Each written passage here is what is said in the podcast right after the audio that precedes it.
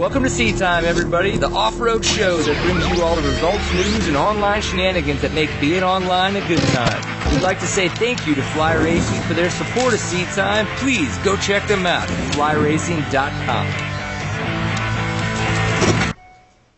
Welcome to Seat Time, everybody. It is episode number 140. Better said, is episode 140. And uh, luckily, we have a guest in studio this evening. So that's two shows in a row. That's two weeks in a row. So two shows of ladies on the couch.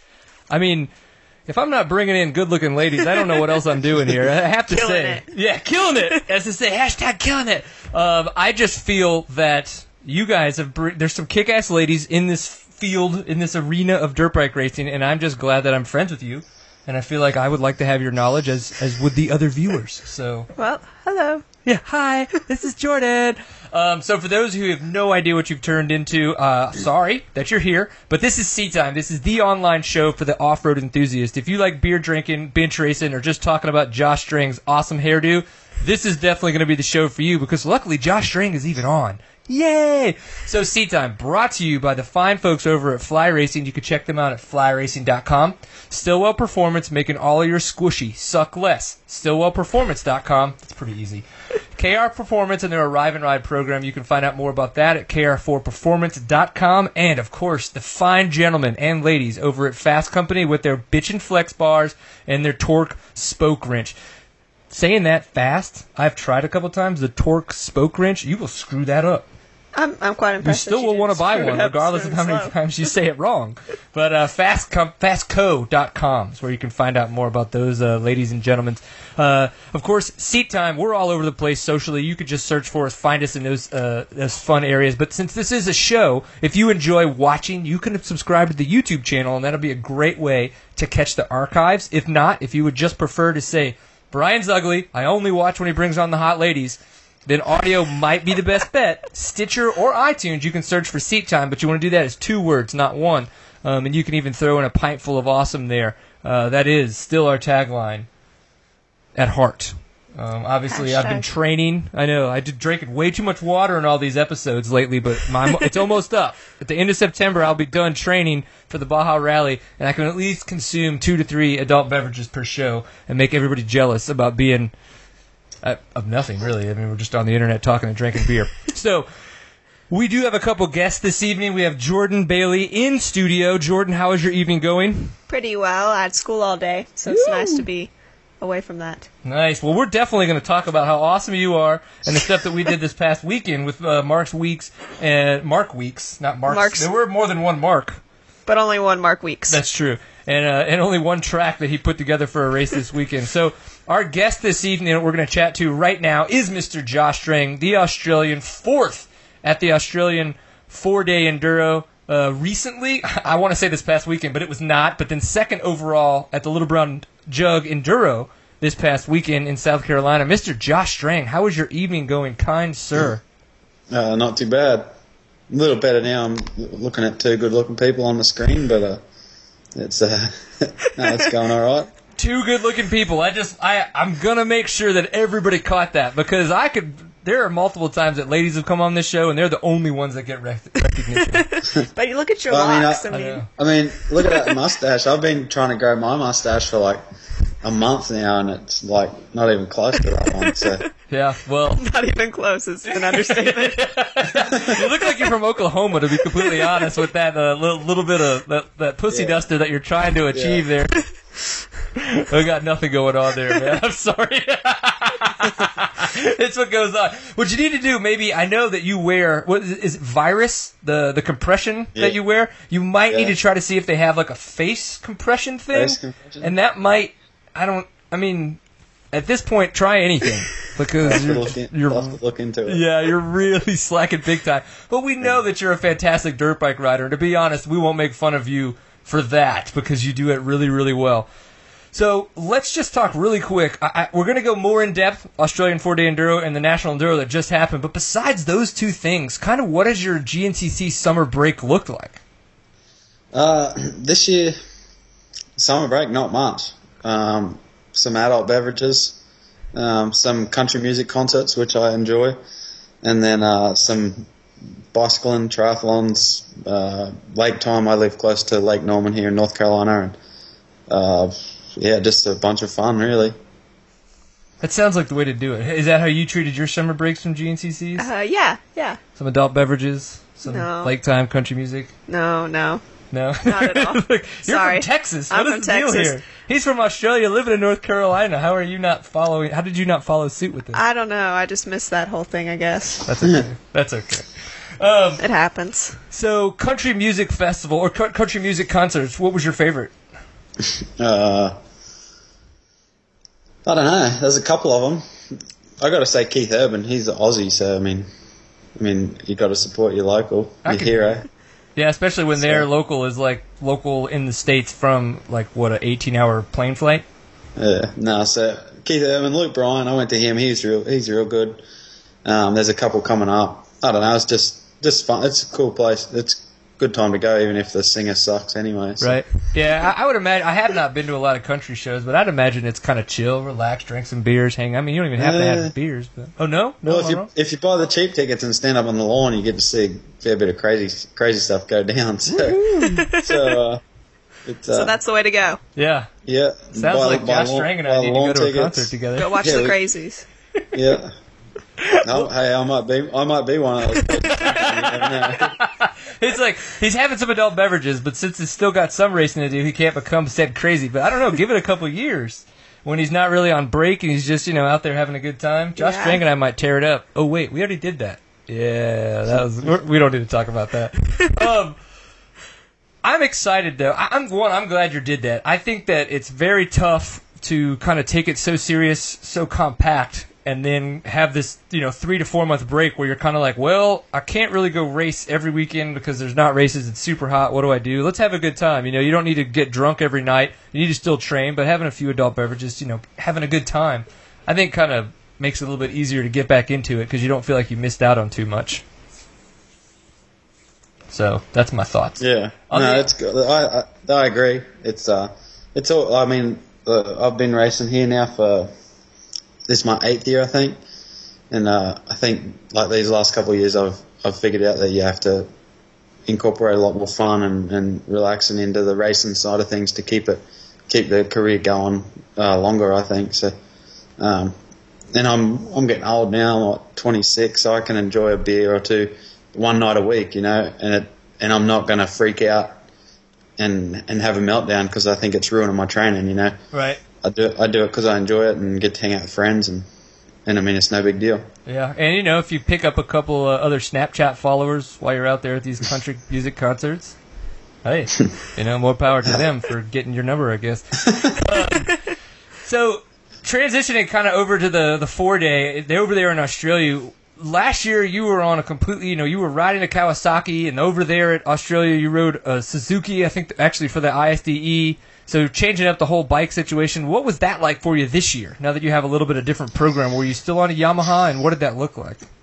Yeah, well, I get support over here in the states now from Yamaha, and uh, the Yamaha Australia have been super helpful. They they gave me a bike in the end of last year when I first signed with Yamaha, and then they organised two uh, 2015 450s already. So one of them's already been shipped to Argentina for the six day, and they had the other one prep for me at the four day. So, I mean, I've had as many brand new bikes in Australia as I have over here, and I mean, I, I've only been there for four weeks total, like signed with Yamaha. So I mean, it, it's been real helpful. Those guys helped me out a bunch, and I had a had a Yamaha team back there help me uh, during the week at the four day, and it was it was a lot easier than than the last couple of years.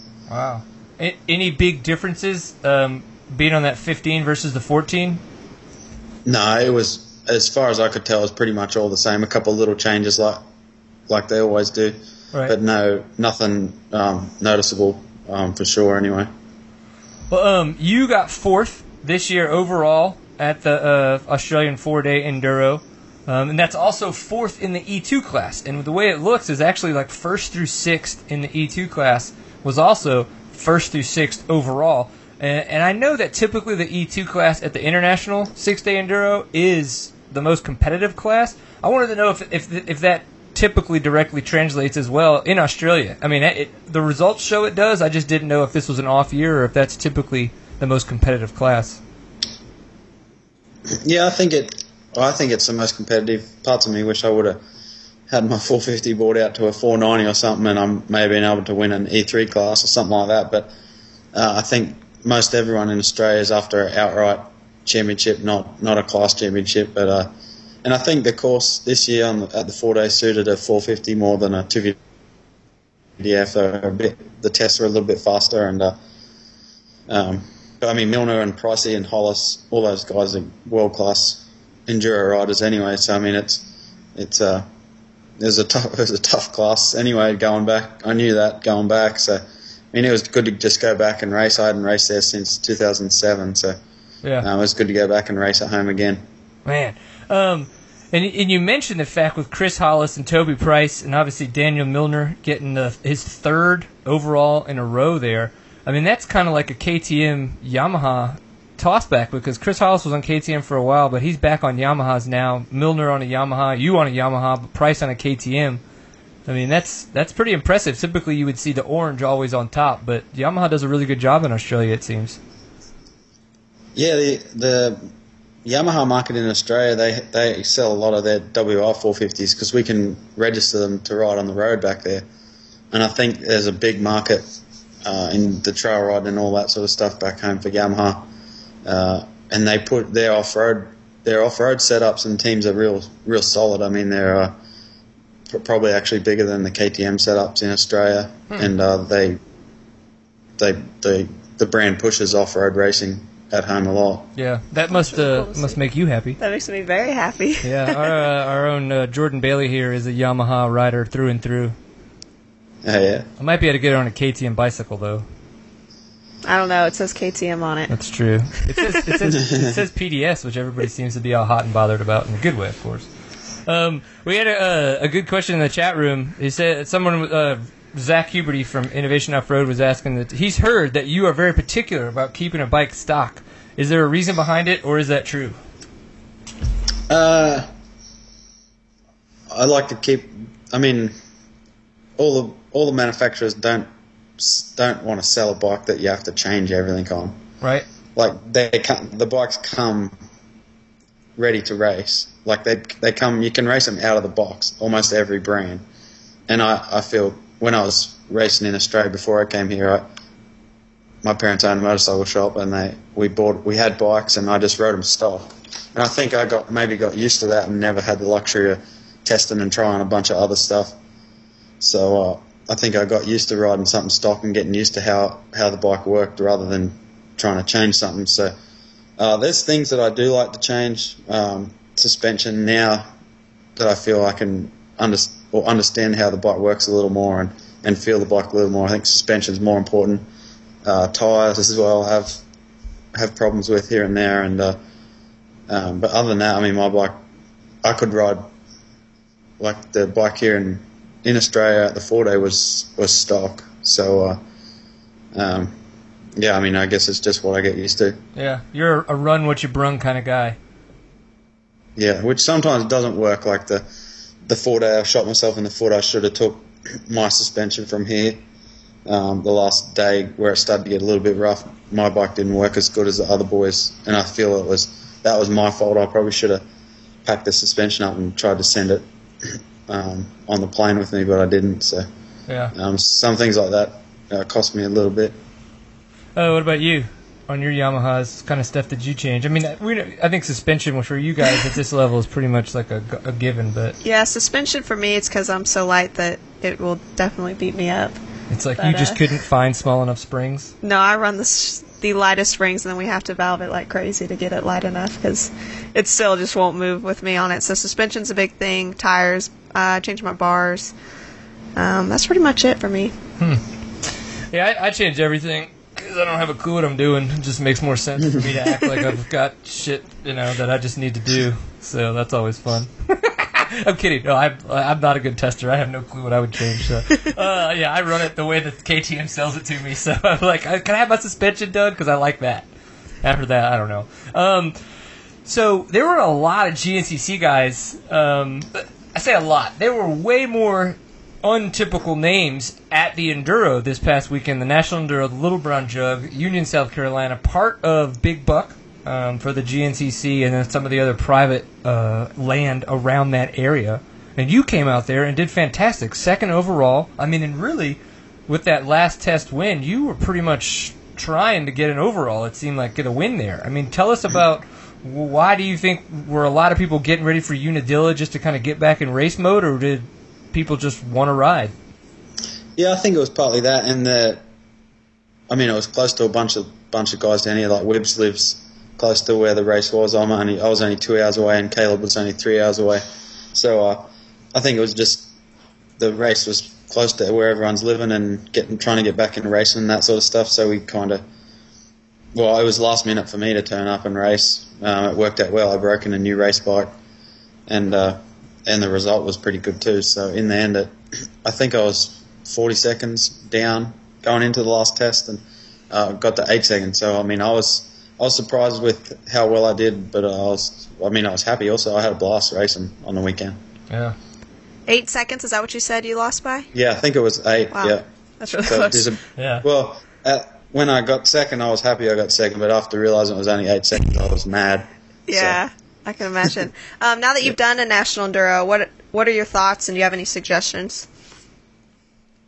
Uh, I don't know, mate. I'm thinking about maybe racing them next year. Nice. Um, depends. It, it all depends. so, Is that- there that's- is, is there more that- in the background than, than, than we know? Uh, No, not really. I mean, it all depends. I mean, I'm I'm racing dirt bikes. That's my job, so I need to make money doing it. Um, at the moment, I'm making money to race GNCC, not National Enduro and GNCC. Right. So anyone who's smart enough knows what I'm talking about. Um, if I race two series, I feel like I'm worth more money. Um, even though it's based only off that one result, I feel um, being my first national enduro, I feel I'm going to get better at them. Um, so I mean, and I had fun doing them. That's uh, if if I didn't have fun on the weekend, I probably wouldn't wouldn't be thinking about doing them. But I had a blast. The different format um, was real fun, and and uh, I just had a good time. So um, yeah, maybe maybe I'll race them next year. We'll see if if we can work it all out. And I know the the schedules, like they have one in Texas and Yep. I think one in Oklahoma and uh, another one somewhere way way off in Yeah, they, distance. they did a so- Colorado this year and so, stuff. So. yeah, yeah. So that's a as far as travel goes. W- Like I'd, that's something I'd have to work out whether I'd sign to so I could fly to them because I mean I'm not gonna I'm not gonna be able to drive to those and then be back for a GNCC the following weekend or something like that. So Yeah, because a lot of that Um, travel will take it out of you too. I would imagine. yeah, Uh, when you're j- not trying to race and travel and all that stuff, and then come back and get prepared all over again, that it could you know flush to you mentally and physically. Yep, I remember that. Um, so you said that there's other enduros and stuff like that too. I, I wanted to know. Uh, let's see. I put that you got seventh, second, fifth, second, sixth, and then first. Um, I wanted to know if you thought that that seemed inconsistent. Um, eh, you know, coming kind of in the top ten to then top fifth, or within the top five, top seven, you know, sixth again, and then back all the way to first, getting the win. Or if maybe that's just kind of you know, you were going out there having fun and riding as fast as you could without really thinking about it, and that's just kind of how it wound up. Uh, well, I think the f- the first test it was a brand new bike, so we hadn't um, we'd put everything on that we're going to race with next weekend, but like we hadn't. I think we changed the oil and we never bled the brakes or anything, so it came with stock fluid. So the first test I boiled the brakes, um, probably halfway through the test. So um, there was parts of that test where I didn't have any rear brake, and I feel that. So the first test, I feel I lost. I don't know, may, may not be much time, but I feel I lost some time without brakes. So Right. Oh, yeah, I would Um, think so. the uh, so there was that test. The second test was good, and I th- what was it? There was a third. Uh, yeah, you got seventh, second, fifth, second, sixth, and then first. Yeah, I think the fifth and the second one. Th- those tests were a little tighter than the other, the rest of them. Uh, and I f- and I mean that's where I knew I'd struggle um, before I even started the race was the, t- the tighter stuff that didn't flow as well. So, uh, and the other the other couple where I did decent would the, the tests were fine. They just um, flowy and longer. They had some tight stuff, but not a ton. So I don't know. I mean, it's it's uh, good. And then the last one was at Big Buck, so I've raced there for what seven years. Right. So we there's tra- we didn't run all the trail, but we ran some of the trail, and I can, you can remember that where the track goes. Like, so I mean, for me, it was I remembered some of the stuff, and um, the last I don't know, it might have been the last mile was super tight, probably the tightest all day. So to win that last test for me was good, um, especially by that margin. Um, I was happy about that. But Yeah, because that was I don't know. you, you did that last one by a good co- like a good thirty seconds, right? Yeah, I think it was something close to that. So I mean, it was a it was a decent amount, but I feel that the first set, first half of the track or whatever, for first three quarters of the track, where it was um, parts of the GNCC track, oh, I felt comfortable riding on it. So Yeah, that's Yeah. interesting. I I, didn't even think about that though. The fact that you know that I knew it was Big Buck, but it's like for some reason it didn't even come to mind that you guys have ridden there for so long. So a lot of these GNCC Yeah. guys, you know, you guys would probably have a lot of memory uh, in, the trail there. yeah, so but, I mean, like like I said, we rode some of it was the track that we've we've raced on, and parts of it that you'd remember the track and you'd be going faster. Like, oh, it goes down here, turns right, and then where you think it turns right, they've turned left and go off into the bush. so there's that. Like there was a couple of turns where I almost blew because I I knew the track went this way, but the track we were racing went the other way. So, Right. Um, so, so I mean, it was I, I don't know, it was fun. Um, I, there was there's parts where I feel like I could do better, but being the first race, I think it was pretty solid. I'd say so. Yeah, it's. I think it's an awesome result. I'm so glad to see not just yourself out there, but other guys like Caleb Ramsey, Paul Whibley, Jordan Ashburn. Um, I think it's cool, you know, that you guys are going to come out to these events because they're close. You know, opposed to be like, well, I'm a GNCC racer, even though it's so close. You know what I mean? Um, so, Yeah. I, I, one, just thanks that you went because it's cool to see you support series that I'm also involved in and would like to uh, to see get a little bit bigger. Speaking of, Yeah, I wish. go ahead. Oh, I was just. I wish I could find out if the the rest of them are that tight or not as tight or not as fun. I feel. I for some reason I just don't feel they're all that fun because I had a I had an absolute blast, and I don't know whether they're all that fun or they're all not that tight. And I, I know. Some of the guys reckon that that was some of the tightest stuff that they have. Um, I, so I really don't know, but I, I mean, it was. I had a good time. I don't. You know what you could do? Um, luckily, Zach Huberty from Innovation Off Road has been doing a really good job uh, on his National Enduro coverage, and he's done a preview, um, kind of post, if you will, about every National Enduro that's come up. Um, and I bet you, I- I've read most of them, but just off memory, I can't remember exactly what was said. And I know that he's talked a good bit about the terrain. Um, so it may probably at least give you an idea of is it going to be a bunch of tight crap? Is it going to be super loose rock? Is it going to be so much elevation that just sounds horrible? Like, so I don't know. That might be an uh, you know at least a place for you to kind of spend 30, 45 minutes getting an idea if you think you'd want to try to do more of them. You know, Yeah. for what people say about the terrain. Yeah, I think the next one's in Indiana, and uh, I think I raced that one a couple years back, and it was. If that's the same track, it was pretty fun. It wasn't that tight out. I remember. I did drown Yeah, my bike out in a creek, Oh well, that. That's but uh, fun. I mean, you wouldn't do that, so don't worry about that. it's because of your Yeah, I heard. I heard This that is like Indiana one was fun. Yeah.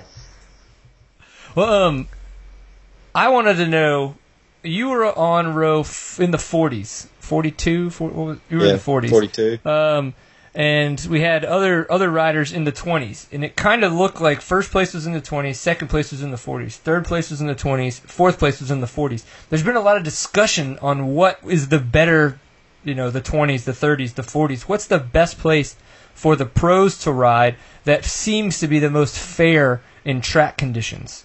Um, because things can change so much with five riders per row every minute, you know, and somebody from on row 21 versus 29 or even later in the 30s having done this enduro and being in 42 coming in second what do you think about that? Do you think that you had a better trail a different trail? I mean is i mean do you have any opinion? What do you think? I don't, I, I don't know because I've never started from row 20, right. So it's hard for me to say. I the track wasn't beat up when I got to it, so whether whether it was better um, when the the first riders went off or not, I'm not sure. But uh, uh, I mean, I'm sure if it was a a super muddy race, maybe starting at the 20s would be better. Yeah. Uh, but I, I, I don't know. I'd have to start at row 20 to, to find that out, I guess. Right. All right. One more question before we let you go. Um, of course, you know, because we care. And we want you to spend time with your parents. It's very important. Um, we had a, another question. Oh, I from don't, I don't. It's all right. He's like, "Shut up, Dad."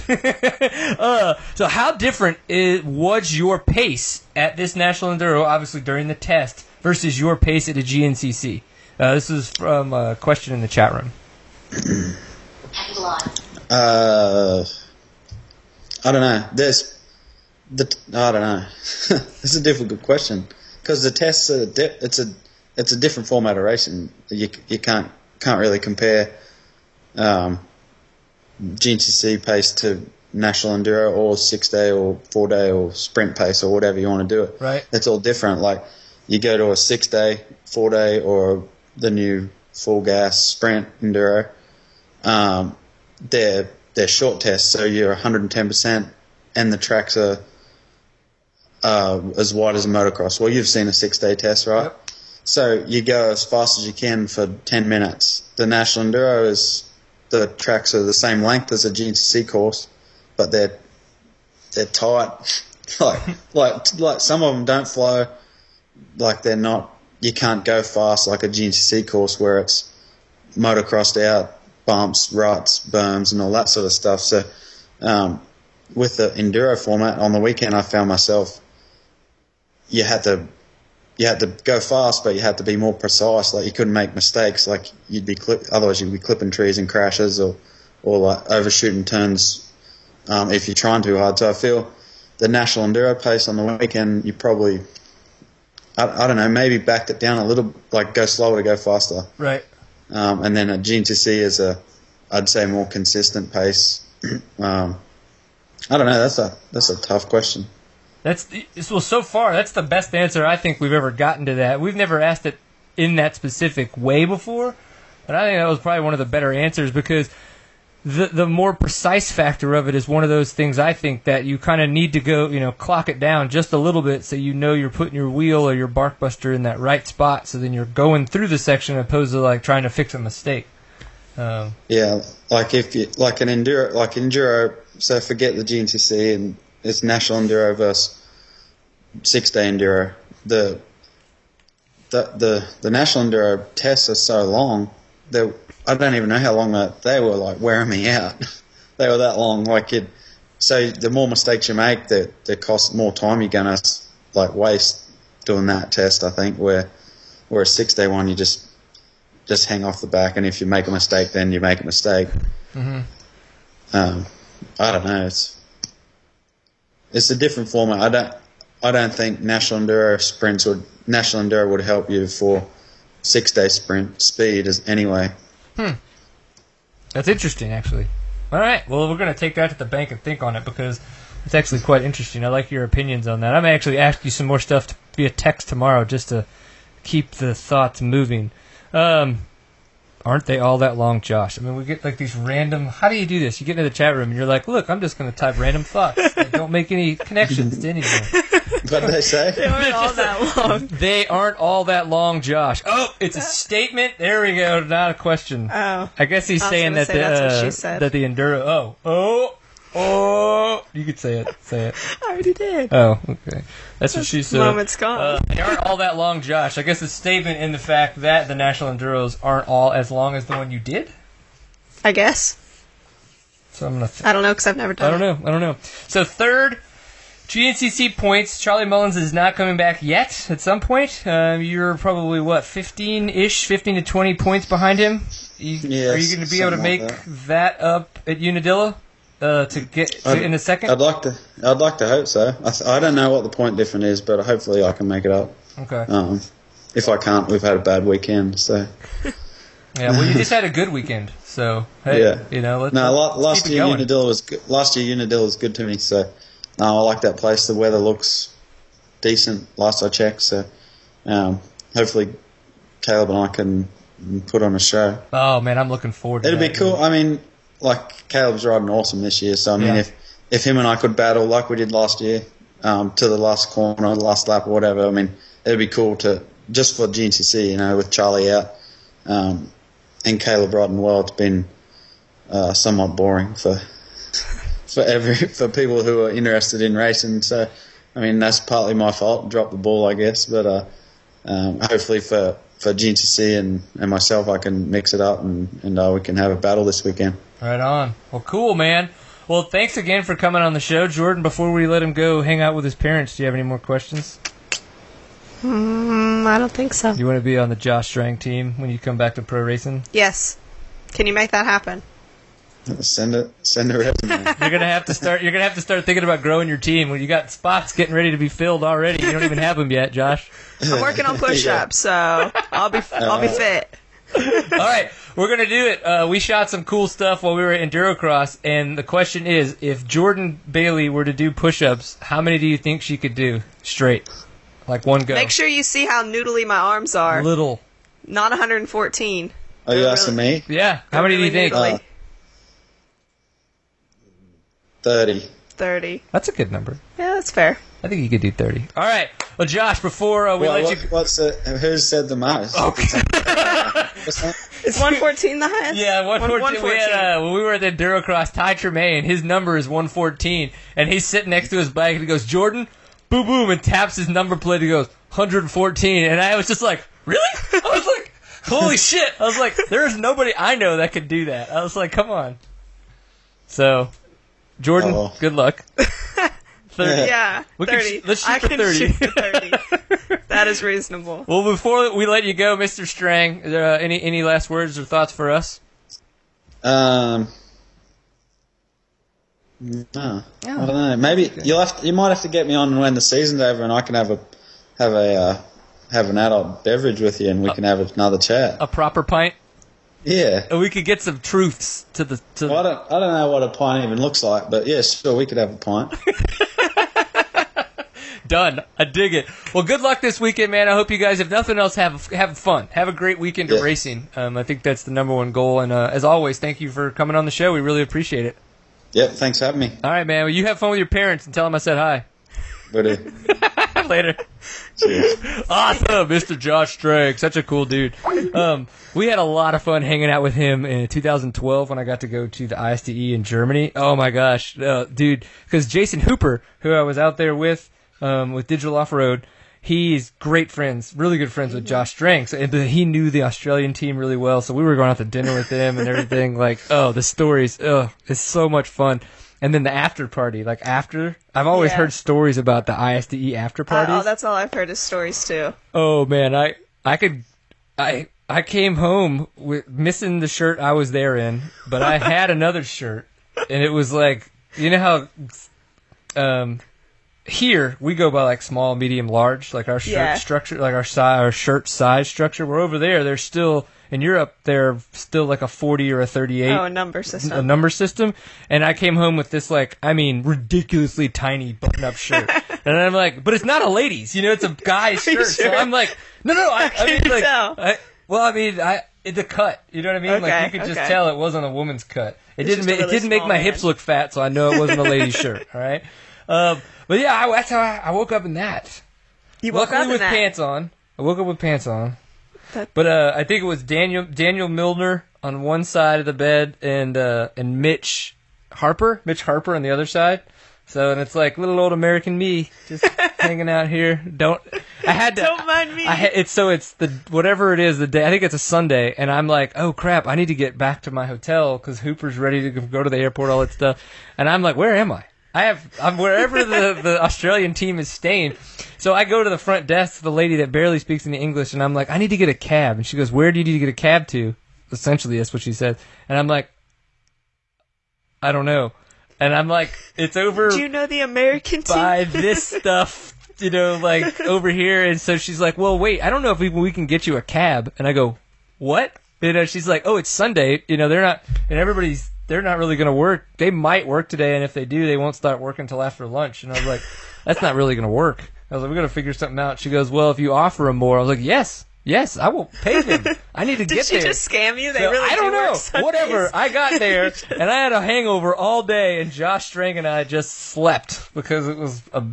a bad day to have a hangover. Yeah, I, I actually. It was heard a great party. But So Cooper went to the six days in 2007, Mm-hmm. and uh, he skipped the after party because he was too tired. He fell asleep. But his dad went, and he came back with stories of, sorry, Josh, of uh, Josh jumping around like a kangaroo during the after party because he's from Australia, and that's just oh, been that's, like, that's why he does it, right? Yeah. I mean, that's reason enough. yeah.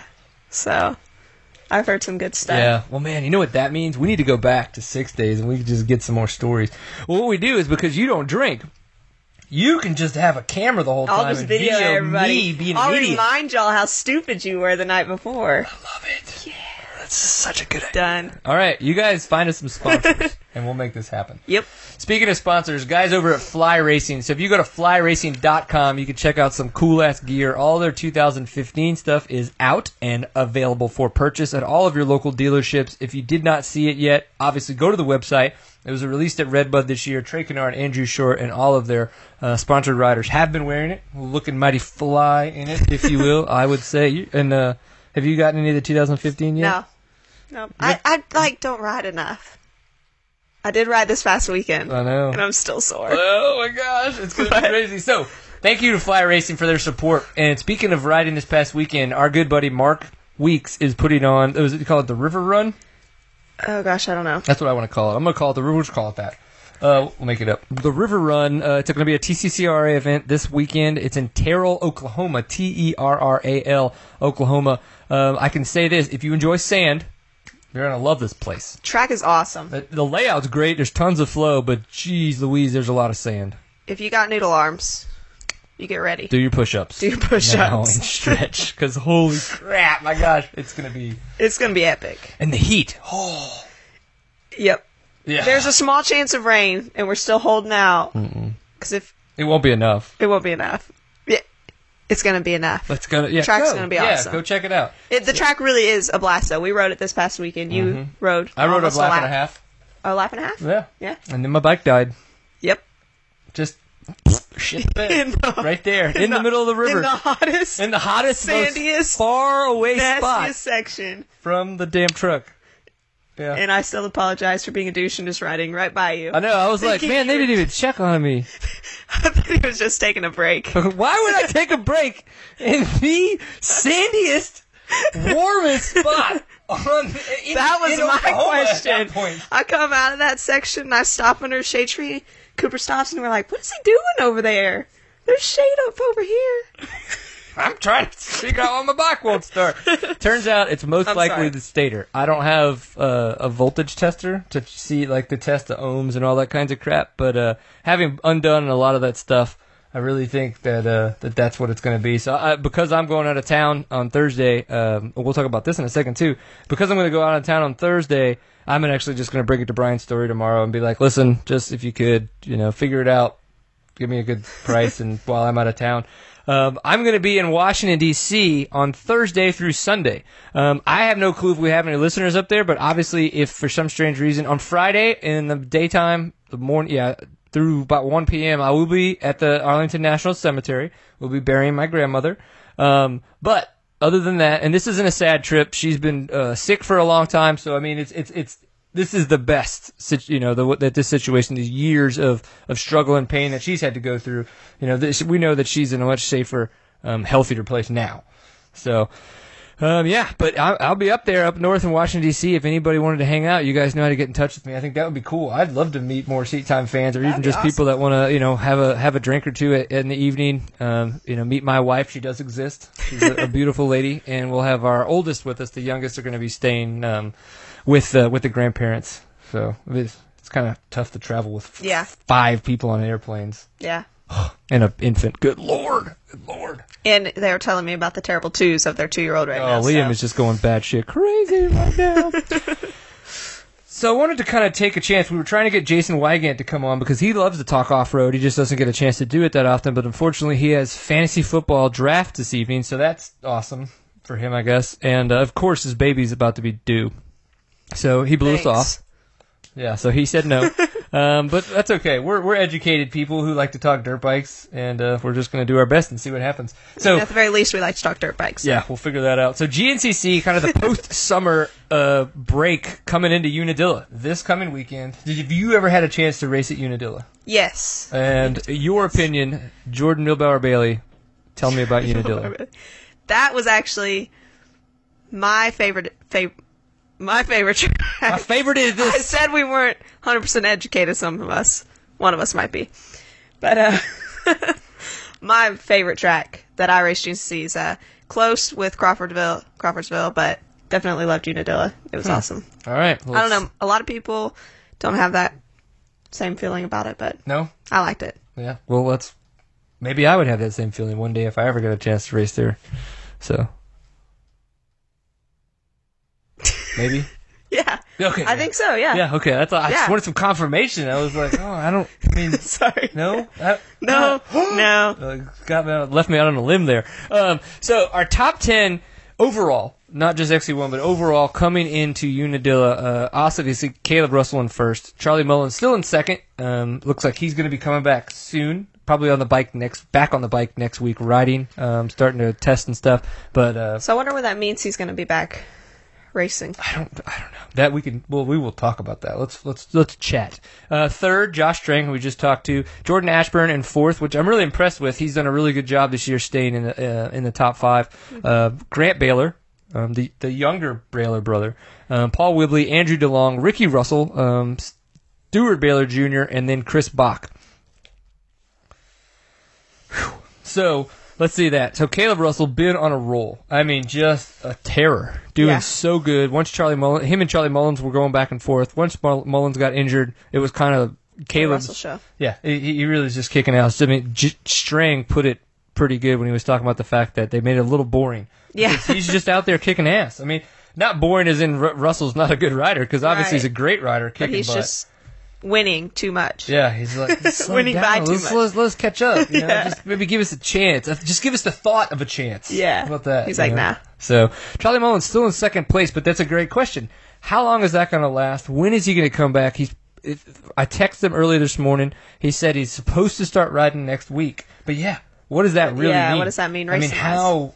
He's probably he's been rehabbing, obviously. So Mm-hmm. I mean, I imagine that he kind of has an idea of how poor of shape or how good a shape his wrists are in Right. um, and how, how supportive they can be and how strong.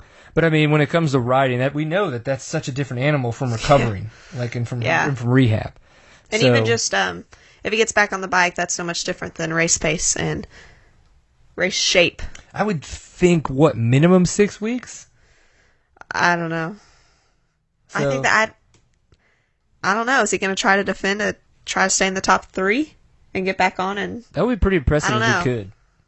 I mean, he got kind of lucky that it happened so close to the break.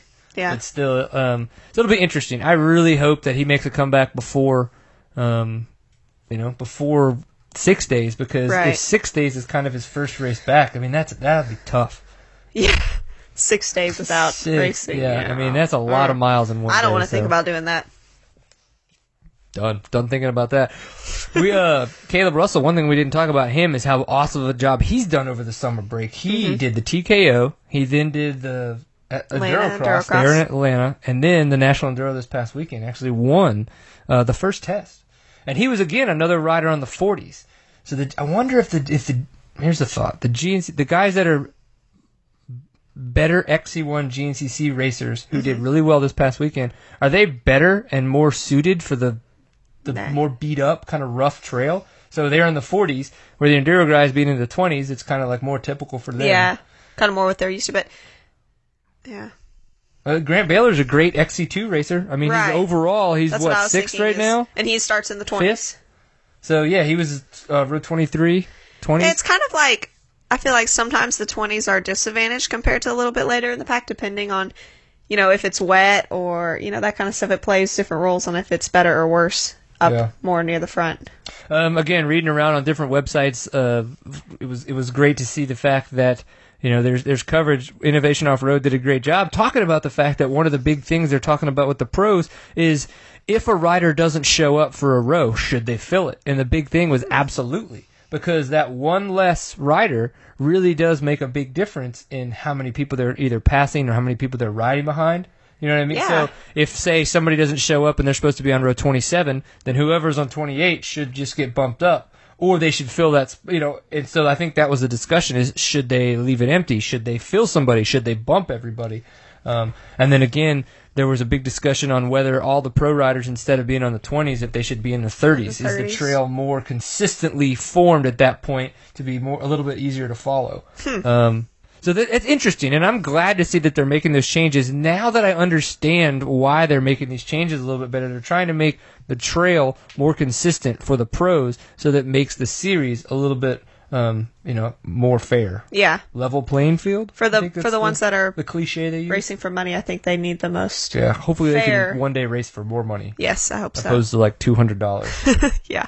like, uh, At least cover their travel. yeah. So we talked about Josh Strang. Josh Strang did really well at the at the four day. It's cool that he got it 2015. uh, Yeah. It's like, hey guys, I'm gonna come. Can I get a bike? Sure. He's like, Here's oh, I clapped out 2012. That'll work. Sure. And they're like, nope. Here's a brand new 2015 out of the crate for you, ready to go. And then you're gonna have that for six days as well. Yeah, that's pretty awesome. It's like high five. Thanks, guys. I really appreciate it. Uh, Jordan Ashburn, we saw him at the TKO. Mm-hmm. Um, unfortunately, he was very upset with his performance there. Yeah, I heard he had some trouble on a hill. Yeah, uh, uh, the hill. The hill. And it wasn't. And, and what's funny is it wasn't even the hill. It was after the waterfall. Yeah. But it was right when the rain started coming down. So it was that section where they got so much water so quick on that dry um, kind of clay that it just gooped up and turned into goose snot. And from what we were hearing is that he had just had the wrong tire on. Yeah. So once it started to gook up, his tire just got caked and couldn't shell shed off any of the mud. And so he, I mean, literally, we saw him just trying to get up the hill, and his bike would just go zzz, like That his so 450 frustrating. just pinned. You could actually see it like start to just go side to side, not even moving forward. Oh gosh. So that's a bummer. Paul but, Whibley and Ricky Russell got up with helping each other, Yeah. and they were gonna help Ashburn, but he couldn't but he just couldn't even get to the up. point yeah. where they could help him. Yeah, but he had an awesome showing at the Atlanta Endurocross. Yes. Barely missing the main when he broke his chain, but he was in the top two in the LCQ, going to make it to the main on the last lap, and he broke his chain. Oh, that's right. That's when That that, was happened. such Yeah, a right before the fire pit Yeah. coming out of that rock pile. Yep. Oh yeah, I think that's where we got in trouble from a lot of people um, when we were trouble at 20. So then that's what I thought. Grant's like 17 or 18. Golly. So and Grant Baylor does not think CrossFit is good for dirt bike riders. Really? Yeah, he he had to, he tried to debate that with me. That's fine. That's okay. I'll make fun of him later. Um, Paul Whibley. Uh, Paul Whibley, I don't think having the year that he expected. Uh, coming, No, after his gr- injury- Mm-hmm. groin surgery. Is that what it was? Yeah, Okay. I believe so. I called it a lot of things last year and got kind of in trouble for saying that, so I'm not going to say I it again. I think it was that area. s- Oh no, I think it was definitely. You know, if I if if you guys could see what I'm doing right now, you would know where it was for sure because I don't have pants on. Jordon actually, there's a shield here. She can't actually see to the left. I'm not sure why you keep doing your show without your pants on. I figured one time, just once, you would wear pants, but no, we're always a pantless show. This is so interesting. Um, I had to check the chat room. See if you see if he locks up the championship. He's riding 150. Yes, that's going to be awesome. Wait. Gonna, that was. Uh, I think we should talk about that. So, do you know about this? No. Caleb Russell has a fully built factory KTM 150. So technically a 144. Um, and if he wraps up the championship early, he will race The 150. on that 150. That'll be sick. And then he's going to sell raffle tickets for people to for a chance for people to buy it. And How cool. Half of that money is going to go to ISDE, and maybe the other half is going to go to his personal fund of of bank, Caleb Russell Bank. The Caleb Russell Bank of Funds. I, th- I want to say there was like there was this and that. I don't know. We could check Instagram. So and let's figure put it a. out, Uh, so I'm gonna. star next he to said that the one, raffle 'cause we're tickets are not gonna be sure. twenty five dollars a piece. Okay. I'm buying four. For a hundred bucks at a chance at that bike, I don't Yeah. care if it's been ragged out by Caleb Russell. I will That- never I put mean, that just bike one through race. a fourth of that. yeah. So, well, Who knows? I mean, honestly, if Str- Oh, okay, if Strang were to have an off race at Unadilla, you know, he could get enough points that nobody right. would be Nobody able to could get him. So, Wow, that'll be cool to see. but again, that's if Caleb Russell doesn't have an off race. right. Anything can happen. It is racing, folks. Uh, so Paul Whibley. Um, so I've heard though that at some point in time, whenever his career is over, that he will head back to New Zealand. I think so. Yeah. Yeah, His, you would think so? Him and his wife are both from there, so I'm sure that they're planning to go home to their families. Hmm. That'll be interesting. That'll suck. Paul Whibley's been over here for a long time, racing, kicking butt and stuff. Now that he's got a kid, I wonder like where where that fits on the timeline when kind of his Right. where his mind is on where when he's done. That's yeah. interesting. And that it, when that does happen, that'd be interesting to see because that opens up a big spot on the Ampro team. I don't know. That opens Silly season stuff's fun. spot. Big spot. Yeah. Big spot. Um. Oh, uh, no, that's gonna be fun. We're gonna talk about that in a little bit. So Andrew DeLong is uh is after Paul Whibley in seventh. Yeah, seventh. I think we should see something spectacular from Andrew DeLong this weekend in the XC1 class at Unadilla. He's won 2012 and 2013 in the XC2 class at Unadilla. Um, he just came off, even though not just, the last uh, GNCC for snowshoe. He was his first XC1 podium in third. Um, and with Andrew DeLong, I think if, if he could keep that momentum going, and he did really well at the past couple national enduros, he's Yeah. gotten a win in there. He was on the podium this weekend. Um, I, I think he's, I think he's, I think there's a chance that he, if if Strang rides like he wants to against Caleb Russell, I think there's a chance that Andrew DeLong could be up there with him. Yeah. He's just gotten more He's got tight fire with under that him right husky. now. Yeah. Arr, Just getting in there, wants to blood in the water, as he likes to put it. so that's what I'm looking for. Ricky Russell in eighth overall. Yes, he is an XC2. We have two XC2 riders uh, overall in the top ten. That's pretty cool. Ricky Russell, only East Coast GNCC rider to make it into the final at the Enduro At Cross. the Endurocross, yeah. He, rode his did- butt off. wow, yeah. Yeah. That was cool to see. That was impressive. Yeah. He's been known, Brian Elliott, a good friend of ours and the Ampro team and all that kinds of stuff. He, he even told me, he's like, just watch how tenacious Ricky Russell is. He specifically was telling me this before Big Sky last year. And I was watching while Ricky was leading for a little while there, or at least in the top, that he was, that hit the, the dude has some tenacity. Yeah. And you can, I mean, now that he's getting a little bit stronger, a little bit bigger, been riding more with Paul Whibley, you can see that. And so when he gets on a 450 on the XC1 class, the dude's going to be on it. Yeah. It's going to be cool to see. So I'm excited to see these guys move up into the XC1, XC1 class. it's going to be an interesting XC2. year next year Yeah. when all this when all these guys kind of graduate and head up there. Um, and then we were talking about Steward Baylor Jr. in ninth. Um, this is this. I think it's unfortunate for Steward because he's had two not great years that just have been kind of up and down. Really, yeah. Mm-hmm. It- it- last year specifically due to a lot of injury. This year had some touch and go Mm-hmm. stuff with injury, and now specifically with the hand injury. So a broken uh, metacarpal that he had that happened at the TKO Yeah. apparently broke his front brake lever, um, and because of that was trying to make it down one of the steep downhills.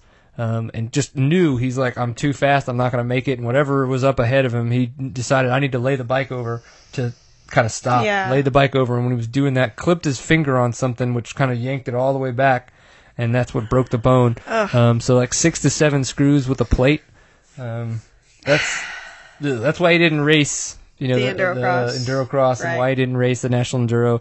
Doesn't look like he's going to be racing Unadilla. He's hoping to be back for PA I believe is what he was saying um, so it doesn't sound like it's super serious but Yeah, man I not mean, it's just like more bad luck for that dude Yeah, I know, and, and his hands too. It's like his poor arms, Yeah, I mean, just wrists. think his forearms have got to be blown out because they're they're the ones got to be making up all the the fact that he doesn't have any hand strength. Right. You know, his wrists and his hands are just kind of torn up. So, I don't know. Let's see. We got which Okay, so- elastomers colors come with the flex bars. Jason Thomas's bike had blue inner and yellow outer. Is that stock?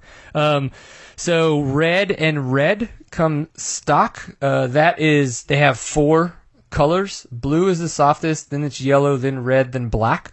Um, so it's red, red. So if he's got blue inner, that means he's got the softest inner and the second softest on the out for com- for rebound. So the blue would be the compression, as it's kind of like how stiff they are when they bend, and then the outer ones are going to be for the rebound.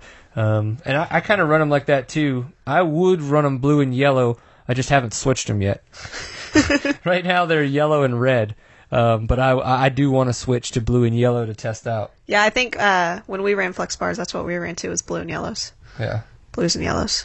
So and then again, worked really well. the the way they have the lock nut, so the nut that actually um, attaches the handlebar together, if you will, the, uh, it, the way it, you can actually adjust the with the tightness on those elastomers. So if you're like you, you put the yellow on and you're like ah, for for say the compression it's just a tad bit too stiff you go to the blue and you're like man it's just a tad bit too soft you can kind of actually adjust a little bit with that with that lock nut um, to kind of find your intermediary but you got to remember if you start to tighten a little bit more say on the blue one that's a super soft one so that elastomer is probably going to go out a lot Yeah. quicker if you kind of tighten down on it than say a yellow would if you're having it more at the, the optimal tightness of the lock nut Good information. so there's some stuff about Flex Bars, who are a supporter of Seat Time. We definitely appreciate them for uh, for that. They're they are huge supporters. Uh, The Endurocross, they're on a lot of the bikes there. Yeah. GNCCs are starting to see them more. Ryan Sipes is uh, one of their riders, um, and Jason Thomas.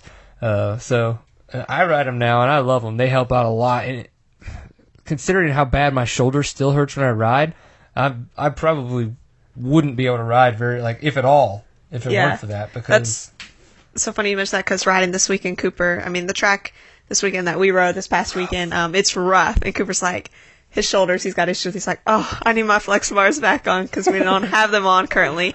And uh, yeah, he was pretty bummed he didn't have them on. So there you go, fasstco.com. Go get yourself some flex bars, and if nothing else, reach out to them and ask questions. A lot of people think that we just want to sell stuff. Not really. What we want you to do is get engaged and just go, hey, Fasst Company guys, Seat Time was talking about your bars. Just tell me more.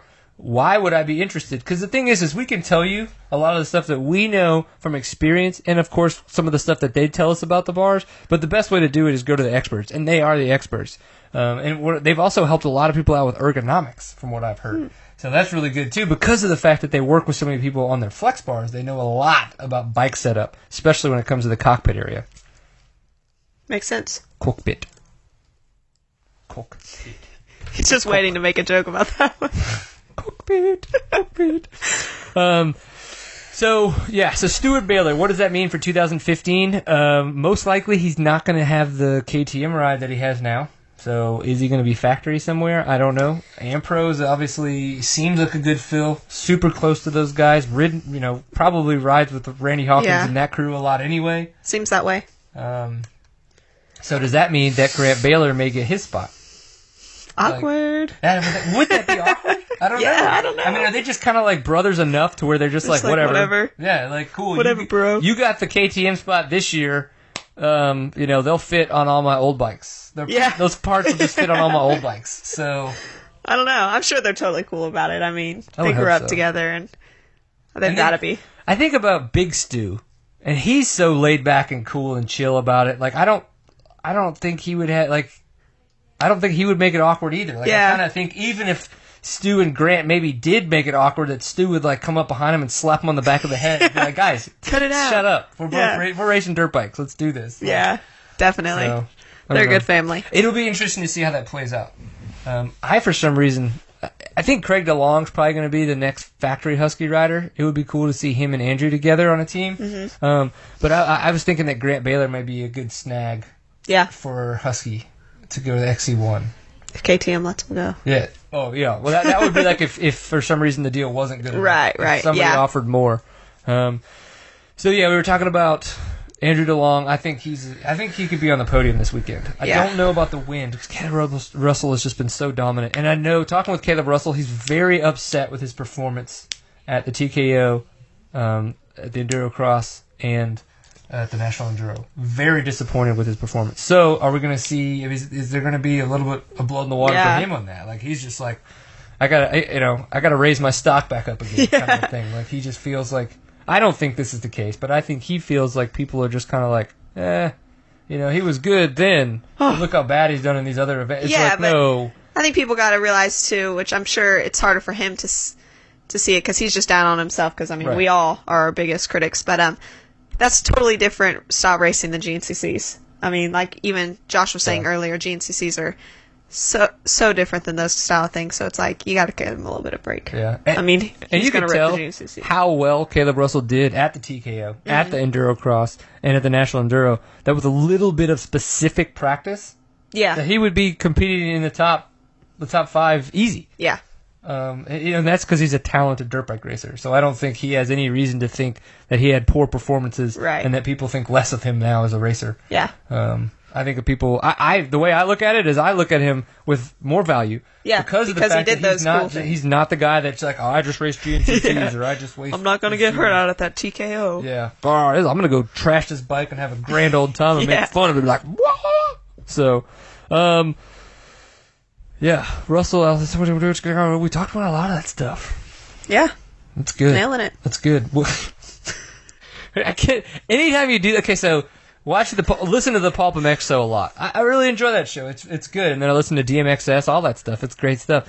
Uh, The Devin Gibbs, once they got rid of tits, uh, not got rid of. Once he wanted to go to school more and spend a little more time with his family, so he stopped doing the Pulp MX show, but still does the Fly Racing Moto 60 show. They got this other guy in, the producer Devin Gibbs, and uh, every time he's like, "Yeah, how's it going? Killing it." Like he's like killing it. Like he just all he says, and it, or not all, but still, that's what it feels like.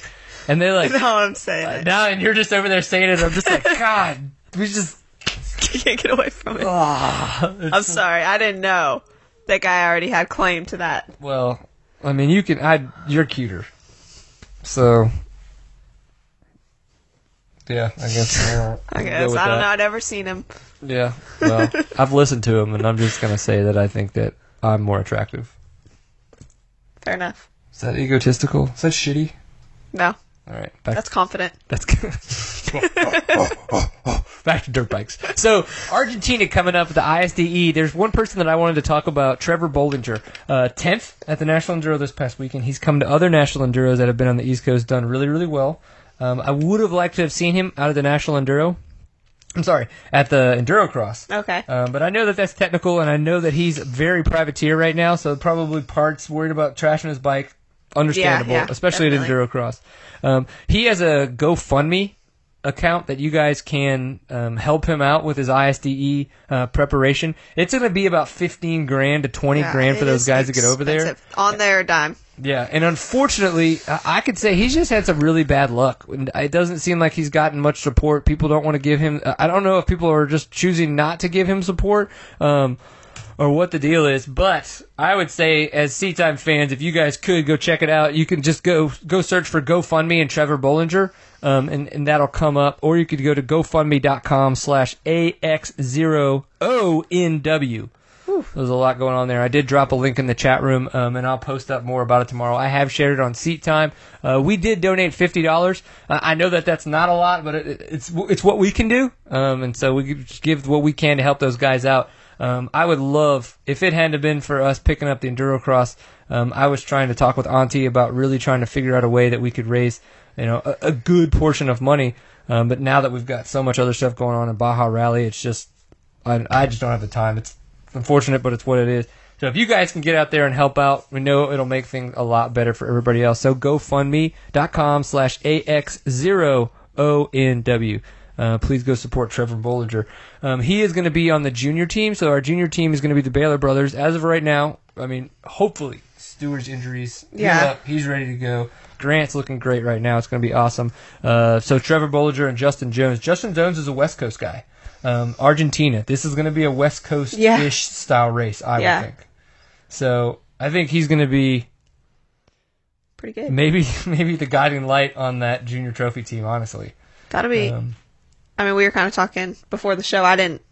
That name did not recognize Right. anything to me. Yeah. But uh, you told me a lot about stuff that he has yeah, done he's in the a West he's Coast. a WORCS and, uh, racer and a Baja. He's yeah, done Baja 500. definitely Baja fit for the team. I think. Yeah. So that'll so, be cool.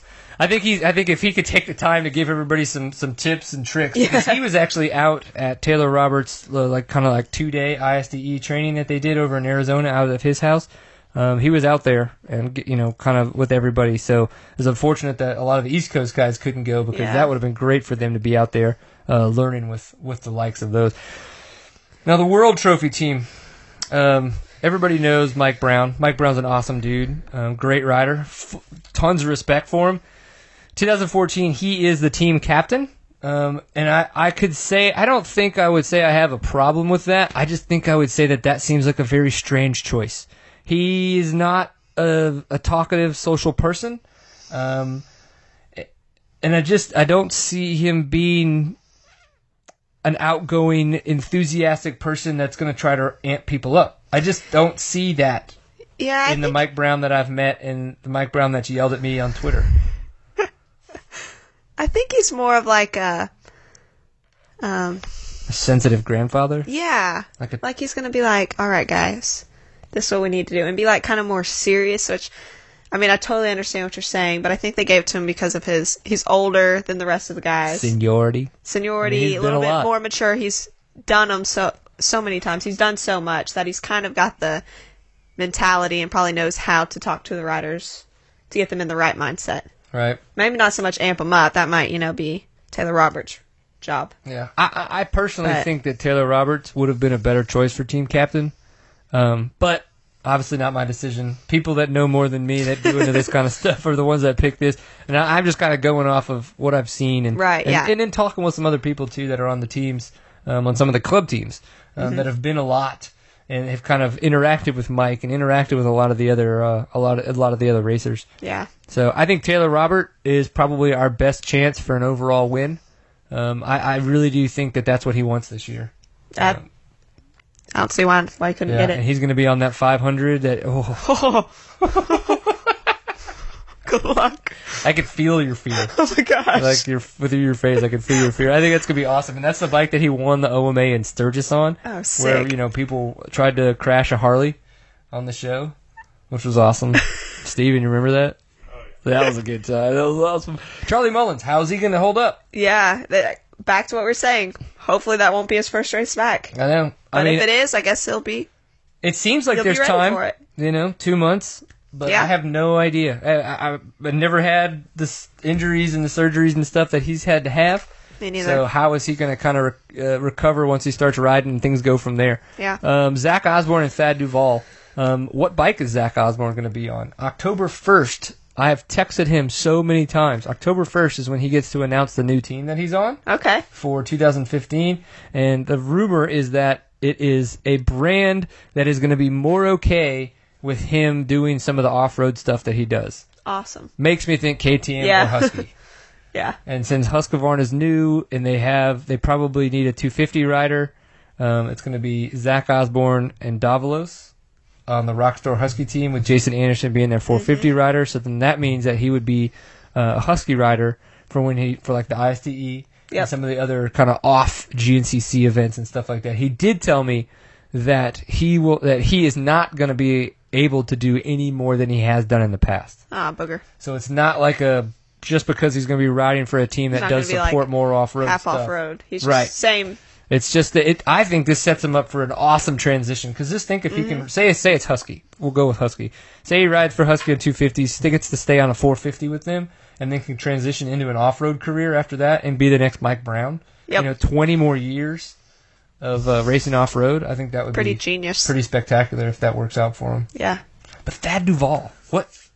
He's done really good at past ISDE, Mm-hmm. at past ISDEs that he's been to. Um, but he just, I don't think he's had the year that he wanted to have this year.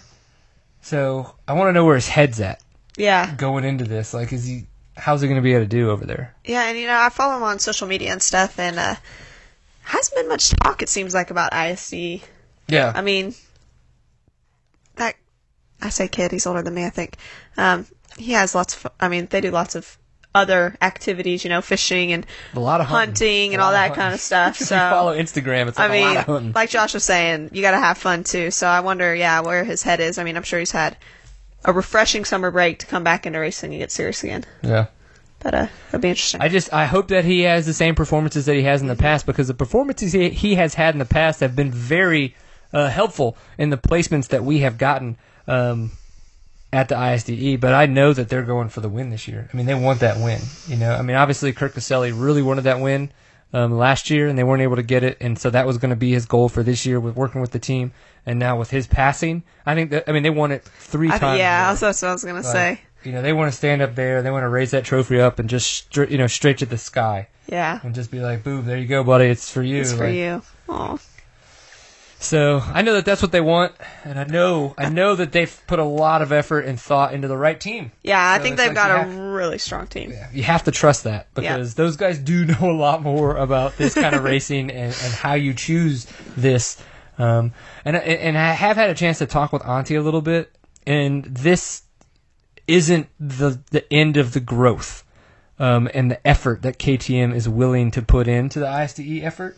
Um, it's just that since he's taken over like the past two or three years, they pretty much had a plan, and it was like, all right, we're going to do X. Now that X is done, we're going to add to it, and then this is going to be the new X for this year, and they're going to do so. Now that they've got three years under their belt of this kind of building, they re- we're going to see a lot more support kind of come in, and and from what I understand as well, there's going to be the funding is going to be able to be better um, because they're going to be able to fund the whole team, all team efforts a lot more than they have in the past. That would be awesome. Um, so that's the idea That'll anyway, and what they're trying to have happen. Yeah. So let's see what's going. I think Thad needs to ride with faster people on a more regular basis. He pulled Lane, Lane up close to his speed, but I think he's hurt himself in the process. Yeah, yeah, I think he would benefit from riding with. I know. I would. I would benefit from riding with faster people. Yeah, because I'm slow, you're not slow. But I'm not fast. Pretty decent. I, I don't know. Faster than me, so. Hey, hey. Um, no, I would completely agree with that. That it's Yeah. great. There were times where like Cole Kirkpatrick would take me riding, and it was awesome. I mean, I, I felt like I gained, you know, so much knowledge and speed just of a, a day off Yeah. of riding with And I someone mean, you- leaps and bounds better than I me. think you definitely will. And we've always said, uh, I mean, me growing up racing and stuff, Cooper's always pushed me to ride faster classes. And when you're faster than that class, you move up. You go to another fast class. I mean, that's how you learn. That's how you get faster. So yeah, that's a really good comment that he needs to be riding with. Yeah. I wonder though, With who would it be? Because does he have? Is he The- is he a thing- good friend? With his, so he's on a Honda. Will he ride with Chris Bach? I mean, they're not- they're on the same Honda team. No, I, I mean, he's friends with like the KTM boys. He's friends with Strang, Ashburn, all them. I mean, and the thing is, is that is fast, wicked fast. He can easily be the fastest guy on the track. He's just got to learn to control it for a whole entire race. The bad that was it? Yeah. Bad. I know, I forget. Yeah. It's been a while though. We haven't seen. I know he's in a while. he's so- really I think improved on that, but uh, he can be fast. He's just got to go fast for the whole race. go fast for the whole race. Wreck. Yeah. Well, that's a good So, comment. yeah, good Dustin. comment. I appreciate you dropping that into the chat room. Well, cool. Well, uh, we'll go ahead and start wrapping her up. If you guys have any other stuff that you want us to discuss, drop it in the chat room while you're there. Um, Jordon, before I kind of go through some of the rigmarole of uh, of, of, of uh, you know, the house cleaning, if you will, towards the end of the show, what are, what are you up to these days? Tell people how they can find out about you and where they can keep Uh, up with you. you can find me stuff. social media at J Mill M I L ninety eight. MILF? Nope, No. just an M I L. Oh. Leave off that last letter, please. You won't find me there. That's for It'll sure. be her other friend. Um, yeah, um, all social media is that away. Um, I've really just been up to school, um, getting kind of back into riding a little bit. Had fun riding. Uh, we talked about if uh, we do, yeah, if we definitely get in my butt kicked. I literally, my hands are bruised, y'all. Um, if we get to go to another endurocross, uh, maybe race an endurocross or two, that would be cool. Denver would be the smart one to do it because we could, you guys could actually drive there and Yeah. in throughout one night. You wouldn't have Right. to like we wouldn't have to miss an exam or something in class and get back for school. So a lot of school mostly, and uh, maybe start riding a little bit here and there. I think that's a good idea. I'm looking forward to it. The Baja Rally's coming up for me, so that's going to be intense. Um, be on the lookout for the logo. So we're doing, obviously, going to be doing a lot of filming. Um, our good buddy Brian Vorel from Vorel Designs is working on the logo currently. Um, so excited to see that uh, as it's kind of working through all of its different iterations. Uh, yeah, and then after that, it, who knows? Hopefully, we get a chance to do more enduro crosses. Um, and if that's the case, then October and November are booked Yep. and we will see you all come December. See you Christmas. It is going to be crazy intense, man. It is- Yeah, that schedule is insane. yeah, and I think they somebody said they went from eight events to twelve next year. Woo. Whew. Maybe some more on the East Coast.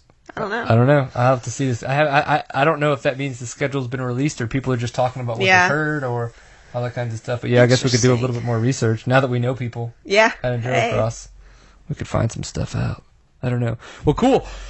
So Seat Time, you can find us at seattime.co. That is the website. That is where all the shows are archived and put up all the press releases and any. Sometimes we put up some fun pictures and stuff like that too. Of course, that's a good place to check. If not, Facebook, facebook.com slash Seat Time. That's where we get super social. Lots of posting that goes on there. Of course, pictures is random stuff there. Uh, Twitter, twitter.com slash seattime underscore co. Change it up a little bit there with that underscore, but I know you guys can figure it out. That's the good place. That's where we get to banter back and forth with you all. No holds barred. And uh, just, uh, you know, take a couple random pictures. Maybe feel like it's Snapchat, do something dirty. Who knows? It's Twitter, man. Did your first Snapchat with the Endurocross? I did, and we didn't even get one back. What is that called? Like, what what happens when some does somebody snap you back? What's Yeah, you get a snap back, but we did not get a snap back. Is this is that anything like a snapback hat? No. Unless we were wearing a snapback hat, which we were not. You would be snapback while snapback. Snapback and a snapback hat. Did we just create something new? is that a thing? can, a thing. can it be a thing? Start sending us your snaps and your snapback hats. You're gonna get some weird pictures of J Mill. not me. J Mill eighty seven. What is it? 98. J Mill ninety eight. I don't know. You were, He doesn't even care. You born in ninety eight? No, that's my number. I know, but You don't know. It just makes me. It just No, I'm not born in 98. Good grief, I just caught that. 92. This is awesome. I'm 22. I'm feeling 22. Ah, to be 22. 22 again. No, I don't want to go back to those times. Those were bad times. Um, of course, we are on Instagram, so you can find us there. Seat time. That's a good spot actually, because now that we've been out out and about a little bit more, we've been doing some more pictures of different riders, um, fun videos from the broadcast that we've been Yeah. doing. So a lot of fun there for sure. Um, of course, if you guys haven't realized, we do have some great, great supporters of Seat Time. So if you're if, if you're like, man, my suspension sucks, I need to get it worked on. Stillwell Performance. So you can go search for Alan Stillwell's um, commentary on his 4CS, what they've been doing with the 4CS forks um, that come on the KTM's and the Husqvarnas. Awesome, awesome work that those guys offer there. Um, and they've done work on my bikes. Uh, the, they make their own pistons. They do a lot of their own valving and stuff. And, and I don't know the magic. I'm not that. Believe me, that is not my realm. Um, but you can go back to the episode where we have Ask Alan Anything. That's the title of it. And he goes on and on, and he, it, believe me, that will sell you on it. I cannot do what he says justice. Um, but stillwellperformance.com, best thing to do, shoot them an email, call them up, tell them you heard about them on Seat Time, and you want to know more. And that's your in right there. After that, you know, they're going to take care of you and do everything that's going to make you have better suspension. So, Oh, it looks like WORCS at Glen Helen. So here we go. Taylor Roberts is going to be doing WORCS at Glen Helen. Then he's going to do Sea to Sky in Turkey. And the Sea to Sky, I believe that's a Red Bull event. Um, Sweet. So I don't know if that is prior to Denver Endurocross. Well, they do have like a month break because it's not till October. So. Yeah, October 4th. So yeah, that could be all going on then. So works at Glen Helen.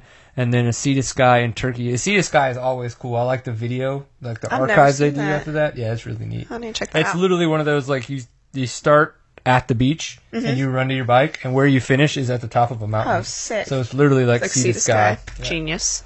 Marketing People right are there. smarter than us, and I'm okay with it. Yay! um, yeah. What else? oh, snowshoe. I think snowshoe is going to be my arrive and ride experience. Next So year? KR4performance.com. Check them out. Arrive and ride program snowshoe. Because what I think is going to happen is my dad just bought um, a motorhome. I mean, like literally, it came home today.